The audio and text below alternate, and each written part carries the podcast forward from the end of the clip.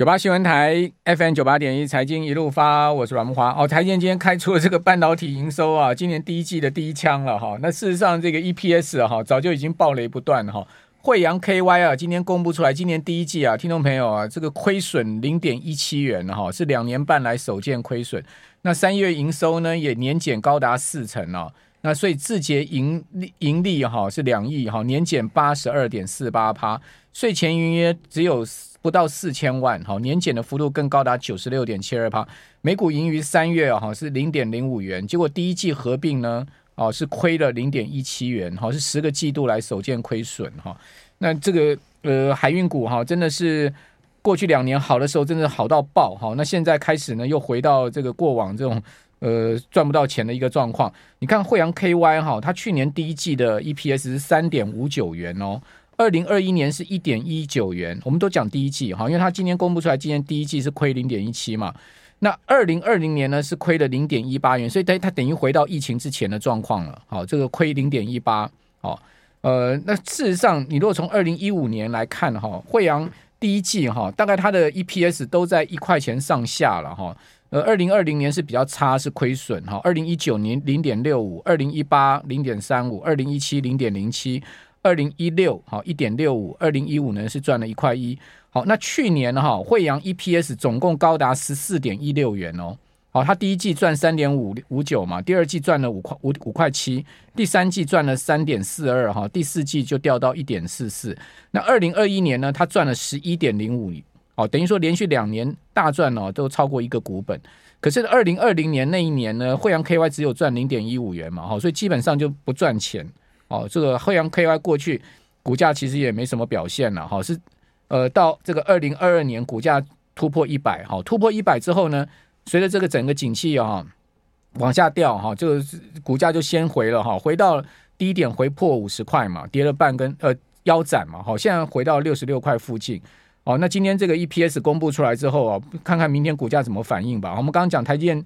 呃，第一季营收也未达财测低标，对不对？好，所以因为非常明显，哈，业绩好的公司啊，它就可以持续有动力，哈。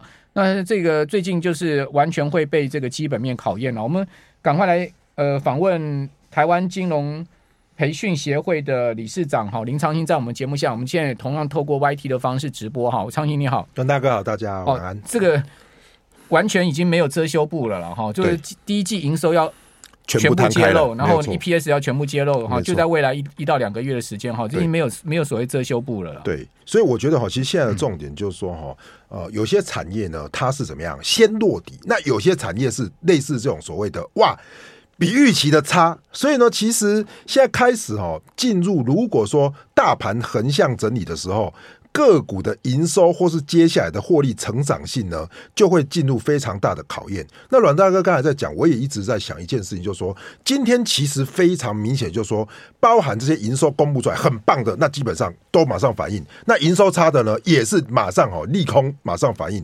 所以这里就不太会有所谓的利多不涨，然后利空跌哦。那反而是怎么样，都双双反应的状况下，也许接下来呢，一直开出来这些财报的周期，我觉得呢，就会是台股个股选择的重心。所以我觉得接下来的重点呢，应该是密切的注意哈这些啊，比如说航运股啦，或者是说电子股、半导体类股啊，它的这些所谓的财报会不会把股价的这个波动呢继续的推大？那这样的话才能走出一些台股横盘的格局啊。好，所以呃。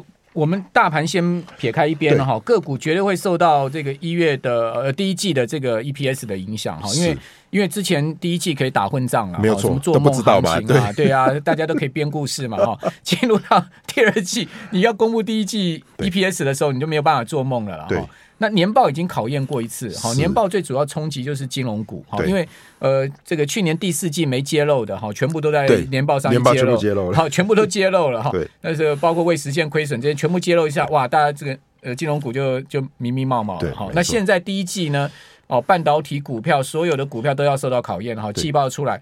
哦，比如说我先前节目有跟大家讲嘛，还不到一千块那时候就跟各位报告，不是跟各位报告尾影吗？今天涨停板哈，一千两百四十块，尾影是今天所有千金股里面最亮眼。对，尾影为什么涨停板？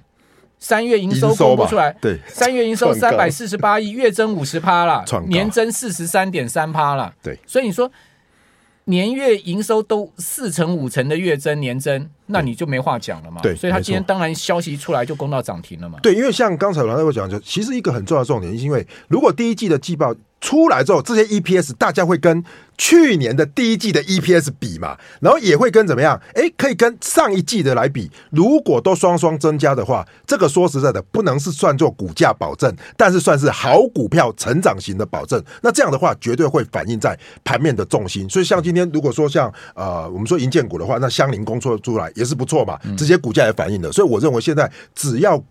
营收公布出来或财报公布出来都优于预期的话，那基本上呢，股价都会是领先其他的一个股票。好，那我们来看一下今天比较强势的股票，除了我们刚刚讲说维盈涨停板以外，哈，这个伺服器应该还是看起来今年是比较比较有成长力道的了哈。那另外呢，还有这个呃呃金国光哈、华宏资哈，还有像材料 KY 应该营收它它营收也是创历史新高嘛，创历史新高嘛，所以。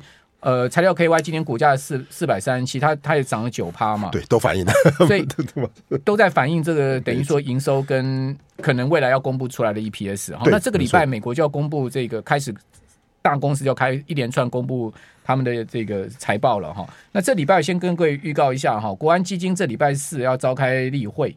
哦，另外呢，呃，大力光在四月十三号哈要召开法说会哈。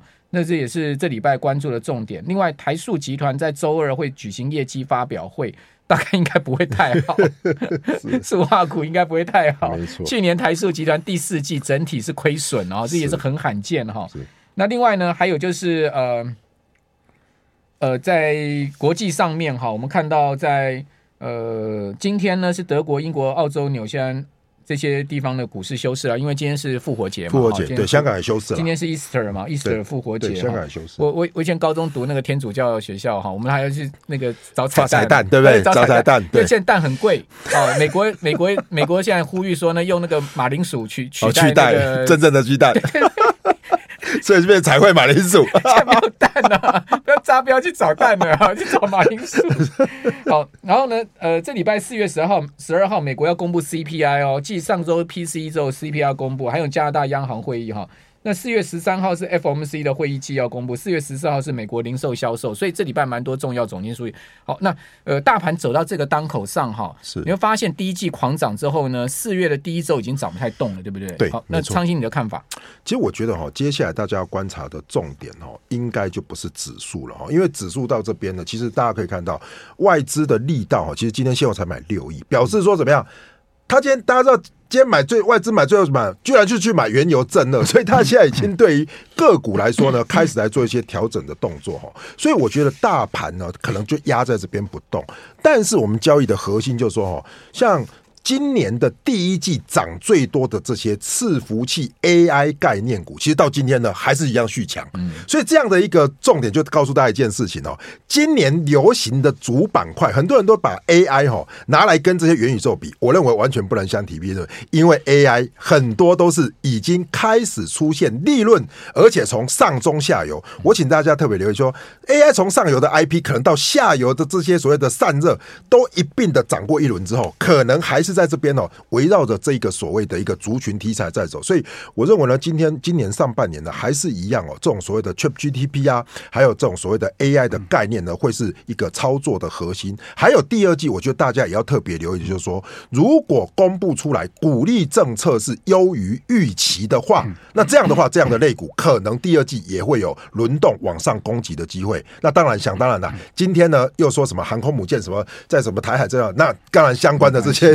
概念股又涨了嘛，就是变这样。航空母舰，好了，这个歼歼十五起飞是？对啊，这里 啊，就是国航概念股又涨了嘛，这个就是 主要是盘面的重心嘛。这些哈讲实在真的流于炒作了。是啊，你说除了那个造船真的有接到哈那个政府订单以外哈，其实今晚我觉得大部分很多都是概念了。对，那还是要受到第一季财报显示。比如刚刚呃。刚刚刚才谈到了这个呃，就 AI 概念股，今天有一张有一档股票快创历史新高了，就是四星 KY 三六六一的四星 KY。对，哦，你看到它股价今天攻到一千三百一十，它其实前波高点是一千三百三十五嘛。对，哦，它今天攻到一千三百一十做收哈，也是千元股，今天也是大涨半根涨停板哈。对，你看它二月营收你就知道年增七十三趴。对。对不对？就表示有看起嘛。所以听众朋友，你真的好好去检视一下你手上股票的营收，因为 EPS 还没有公布都没关系，先先看一下你的营收到底二月一二月合并的情况，三月有公布，对，有没有赢过？一定要对不对？超新是一定要去看的。是。不要打混账了。对，因为现在会变成说，营收一公布，大家其实现在反过来，我觉得今年的操作其实也不容易，因为在金金涨的状况下呢，你会发觉这些千金股、这些 A I P 股，你都买不下手，而且越创越高。为什么？因为它营收有，那题材又有，所以它会一直涨的状况下，只要营收一公布，它要创高，表示强势的主流并没有改变。嗯、所以我觉得趁趁着拉回啦，就像阮大哥讲的。你哪贝贝可以买，不要紧，一些零股你也可以想办法来操作了。讲、啊、真的，对吧？一张我也买不下手了。对，好，我像四星 KY，我像尾影，我都买零股啊。啊，一次买一百股可以吧？对。哦，你不就其实跟买一百块的差不多嘛？一百块的股票，你你一千块的股票，一次买一百股，不是买一百块左右的股票？对，而且我看那个零股盘中交易还都蛮活络的，都会成交得到。有时候它还会，它的股价还会低于对，还好一点，对，还好一点，对，还可能差一档呢。对对，还可以买到比较便宜的。好，反正零股现在可以多运用了。千元股票不是只有大户在做哈，其实基本上哈，像我们这种小户也在也在也在跑。但但是最大的不同是。一般的千元股，它的筹码会比较稳定。对，那这样的话，其实它嘎空的时候，它的嘎空力道就一直嘎上去。没错，那你就享受这个优势。我们这边休息一下，等下回到节目现场。九八新闻台 FM 九八点一财经一路发，我是阮木华。好，我们这个天主教的。高中不多啦，就那几所，他男生女生就那几所，大家查一查也都知道哈。好，那昌兴这个美国的情况怎么看哈？上个礼拜非农业就业数据出炉哈，你评估评估一下，这个礼拜很重要，CPI 要公布哦。对，我觉得上个礼拜刚好公布出来哈，应该叫做一好一坏啦。因为好就是说哇，这个非农就业数据不如预期，为什么不如预期较好？因为现在大家要压通膨嘛，所以不是希望太好。可是失业率看起来就持平，也没有在大幅的这个所谓的提升哦，所以我认为大家要观察的重点就是五月三号哦。现在看起来，五月三号，对，本来认为不会升息嘛，现在升息的几率已经六十六八了哦，所以说让大家开始为什么上个礼拜虽然说美股没开没没开市哦，可是哎，可能没，其实这些道琼指数或者说这些电子指数有一点回涨，就说哇，现在可能联储会还会再升息一次，那我觉得升息的机会比较高，所以接下来重点说这个礼拜的 CPI 公布如果大幅的下降，不要说大幅了，有下降。那就是好事。可是如果 CPI 持平，那大家会联想到什么？哇，油价在涨，金价在涨，原物料是不是短期的通膨就下不去？那这样的话，其实我说真的，陷入两难的其实不是我们，反而是鲍威尔跟联准会，因为联准会接下来，哇，我如果不升息。油价继续涨，那通胀压不下来。我觉得其实大家今年反而关注的是通胀，为什么？因为通胀影响到利率。大家记得第一季涨这么多，我说老实话，营收有些大部分都不好，可是本益比。都是往上做修复，所以接下来如果看到利率往下降的时候，本一笔才有机会再往上调。可是如果利率持续维持在高档的话，我觉得接下来就像我们第一段讲的，就会是营收的基本的考验。所以我觉得这礼拜的 CPI 特别重要。我希望 CPI 呢真的是能够下来一些了。好，呃，上礼拜公布 PCE 嘛，哈，都已经降到了五趴跟四点六趴了嘛，哈，就是说核心的部分是四点六嘛，哈，然后呢，呃，PCE 是五趴。那预测哈，三月的 CPI 预测现在目前预测值是五点二了。对，哦，那核心是五点六，所以核心还比这个对 CPI 高哦。没错。那呃，另外呢，在零售销售的部分预测是负的零点三，哦，是预测负的零点三。那还有这个 P，应该 CPI 应该是联准会最主要关注的焦点，但他也会关注零售销售了。对。对，还是所以我觉得还是以 CPI 为准啊。那现在 CPI 有一个很大的问题，就是说哈，一般的所谓我们看到的这些所谓的呃非这种所谓的你说核心性的哈，那可能哈很难降下来，尤其包含这些工资啊什么成本，其实如果没有办法降下来的话，说实在的，要今年看到哈 CPI 大幅下降，联准会降息。我觉得哈，其实都太早，所以你就要去看哦，什么七月、八月啊，看起来会降息，我认为呢，其实都不太可能。所以我觉得还是维持利率高档。第一个第一关卡，先看联准会不升息，这个就是一个重要的指标啊。嗯，好，那在这样情况下，你觉得呃，美国的这个股市会随着什么样的一个方向走呢？你你你看美股会怎么样？第一季大涨，对不对？对，没错。哦，科技股，你看纳指涨十十十七趴，对，费半涨二十八趴，对。进入到第二季，哦，你觉得会怎么发展？我觉得最有可能的哈是慢牛。慢牛所所谓的慢牛，就是说哈，其实今年的第一季是涨得又快又急，然后出乎大家意料之外。那任何在等回档的投资人呢，只等到了什么？只等到了三月份的银行的危机。可是呢，回档之后就是金融股趴在地上，可是科技类股继续往上走。那其实我们为什么要关心美股？就是跟台股相关嘛。那台股相关的是科技类股居多。那现在科技类股比较多的利空来自于什么？美国的经济衰退。那美国如果真的经济衰退的话，我说认真的，反而大家会开心，因为联准会就会有 FED。的 put 就是大家在等经济衰退，衰退了之后，联准会就必须要救市。那这个时候，反而我觉得任何的拉回应该都是一个比较偏多的格局。那可能会有大幅的震荡啦。不过我认为呢，其实你要类似这种所谓的金融风暴来说，目前呢还没有看到这样的状况。尤其美国的公债殖利率都在下降的情况下呢，现在的市场呢，我觉得就是变得说是个股轮动表现了，而不是所谓的一个。那你你现在给我们听众朋友会什么样的建议？资产配置哈，以及操作。的策略会怎么样建议？呃，我还是一贯进入掉第二季，我还是一贯的重点就是说，假设了今年度最佳的配置哈，就是要先配置一些债券，因为我们上次以来也提到说，包含债券啊、债券 ETF 哈，你不要去看什么日线图已经创短线的高，你如果你看周线啊或是月线图哦，基本上。为什么债券现在相对便宜？因为前两年其实美国是零利率嘛，那现在美国利率接近五嘛，所以我觉得哈，债券或债券 ETF 一定要是你的核心配置，因为很可能你可以领到息，又有价差的机会。那接下来如果说金融股跟电子股的话，其实我觉得了，电子股有一些本益比低的，还没涨到的，也可以来做切入啊。比如说我们之前讲的什么 PCB 啊、ABF 窄板啊这一类的，嘿，我觉得说其实如果本益比低，殖利率相对又高，你看这些新兴的，我看一下本益比七倍八倍。殖利率又很高，那相对在这边，你我不敢说买了就大涨了，但是回档了之后你买了，相对你买了也比较安心嘛。因为毕竟现在如果去追 IP 股，我说真的、啊、也要艺高人胆大，所以我会觉得说，第一个债券的配置，第二个就是说这些本益比比较低、高殖利率的防御性的哈，我觉得就有机会哦。好，那另外呃，贵金属像黄金啊、白银啊，或者原物料相关的趋势方向，我觉得原油还是会。呃，相对来说哈，现在是基期比较低。嗯、那 OPEC 加如果说是现在全面的减产的话，大家去看什么？你就看哦，外资还有这些法人们今天买超第一名叫做原油正二，你就跟着他们走啦。意思就是说，现在外资哦也不知道要压什么，就先压原油再说。所以我觉得原油应该还有机会。